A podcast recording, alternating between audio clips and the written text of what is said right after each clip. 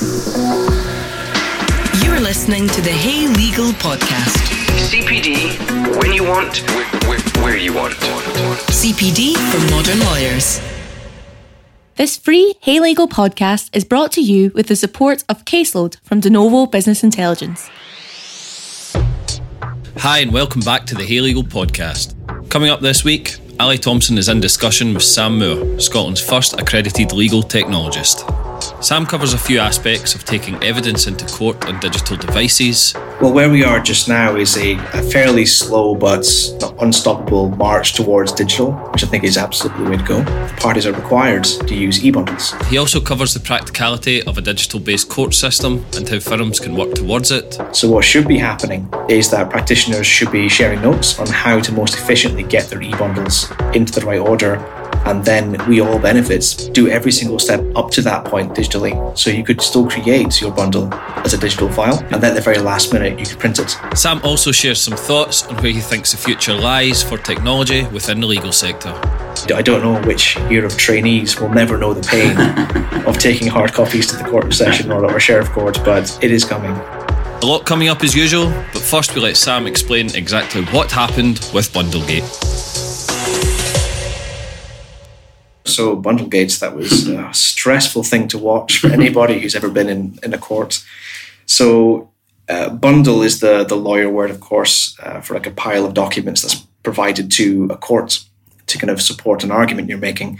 And what had happened in the Supreme Court is that multiple copies of the bundle were required. So uh, each side had a few copies. The court, all 11 uh, judges had their own copies. The clerks had copies and only in the live proceedings did, did, it become apparent that the copies weren't the same. There were some mistakes and some inconsistencies in page numbering. So what should happen, of course, is that everybody's bun- bundle is completely identical. So if I'm telling you to turn to page 47 of the bundle, we're all going to the same page. Yes. Uh, that's not what happened. Uh, at this time, no one's explained how that happened. I'm not sure yeah. they will. And I have to say the, the, the practitioners in court that day took it in their strides in a way that I'm not sure I would have. I've been in the court session before and my bundle wasn't right. This against us a decade ago and it was one of the worst days of my life. um, so Bundlegate, as, as has now been called, was a lot of professionals, including myself, you know, tweeting and watching and sort of car crash, can't look away, but that is the worst thing that can happen to a lot of a lot of practicing lawyers, um, especially live on TV as well, with how many hundred thousand yes. people were watching. The biggest day of Supreme Court traffic ever. And we're all talking about an admin mistake. um, I think it's fair, though, it does show that the amount of admin that's necessary for a lot of court processes is extremely high. Um, I mean, a lot of the preparation work going into the cases would normally take days or weeks, and in this case, they a very, very short time scale to turn around yeah. an incredibly large amount of paper. Yeah. And in many cases, it is still paper. Having said that, the Supreme Court does have a, an e portal you can upload things into, so it's not entirely paper based um, albeit I think some parties still prefer a good old fashioned pile of paper to, to yeah. leaf through. So essentially, what's happening is data has been taken into the court environment. Mm-hmm. It's currently been taken in there by and large um, in the form of paper and was for these hearings in recent days.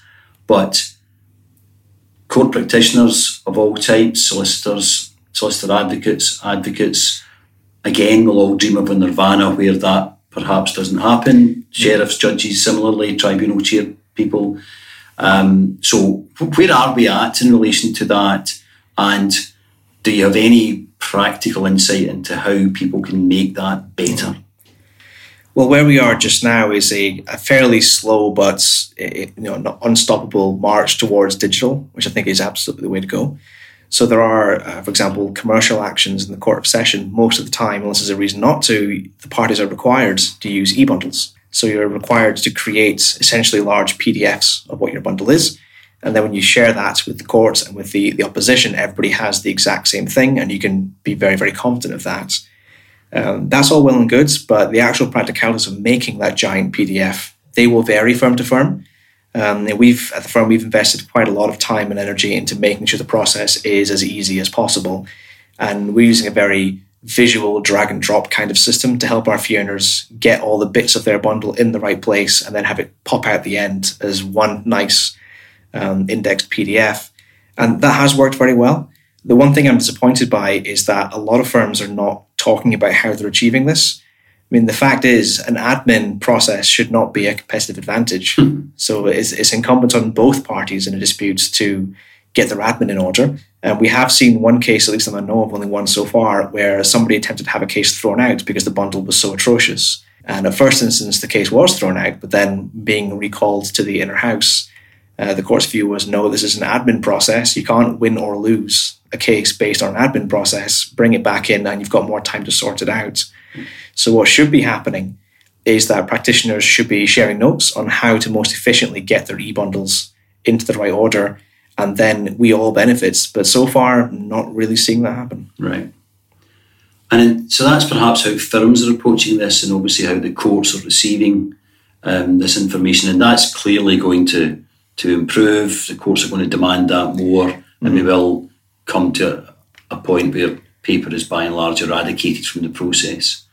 For an advocate or a solicitor going to court currently with a paper file, retrieving it from a filing cabinet, mm-hmm. walking over to the sheriff court or going into the high court. What what practical steps can they take to try to make that a more digital experience? Mm-hmm. Well, there are occasions when even our own team do still have to take a paper copy to court. That does still happen, and there's various good reasons why that can be the case. One of the things that you can do is do every single step up to that point digitally. So you could still create your bundle as a digital file.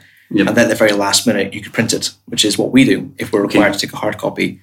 Um, there are still challenges. So we do still have cases that come along where the sheer volume of data is just incredibly large. And for whatever reason, you may still have to do masses and masses of lever arch folders. Um, the best advice to give in that situation is not even a tech advice. It's just it's organizational. It's yeah. being on top of the admin of what you need to do here. And uh, I mean, there are products available that will make that a bit smoother. That can help you automatically collate documents. Um, I've even seen one quite recently, which uh, we're looking at, which allows you to print directly onto dividing uh, dividers that go into your folders for dividing up tabs. Because there is a limit to how high your tabs can go. I think one to two hundred is the kind of largest you can buy off the shelf. You can you can special order much much larger dividers, as I've discovered recently. Okay.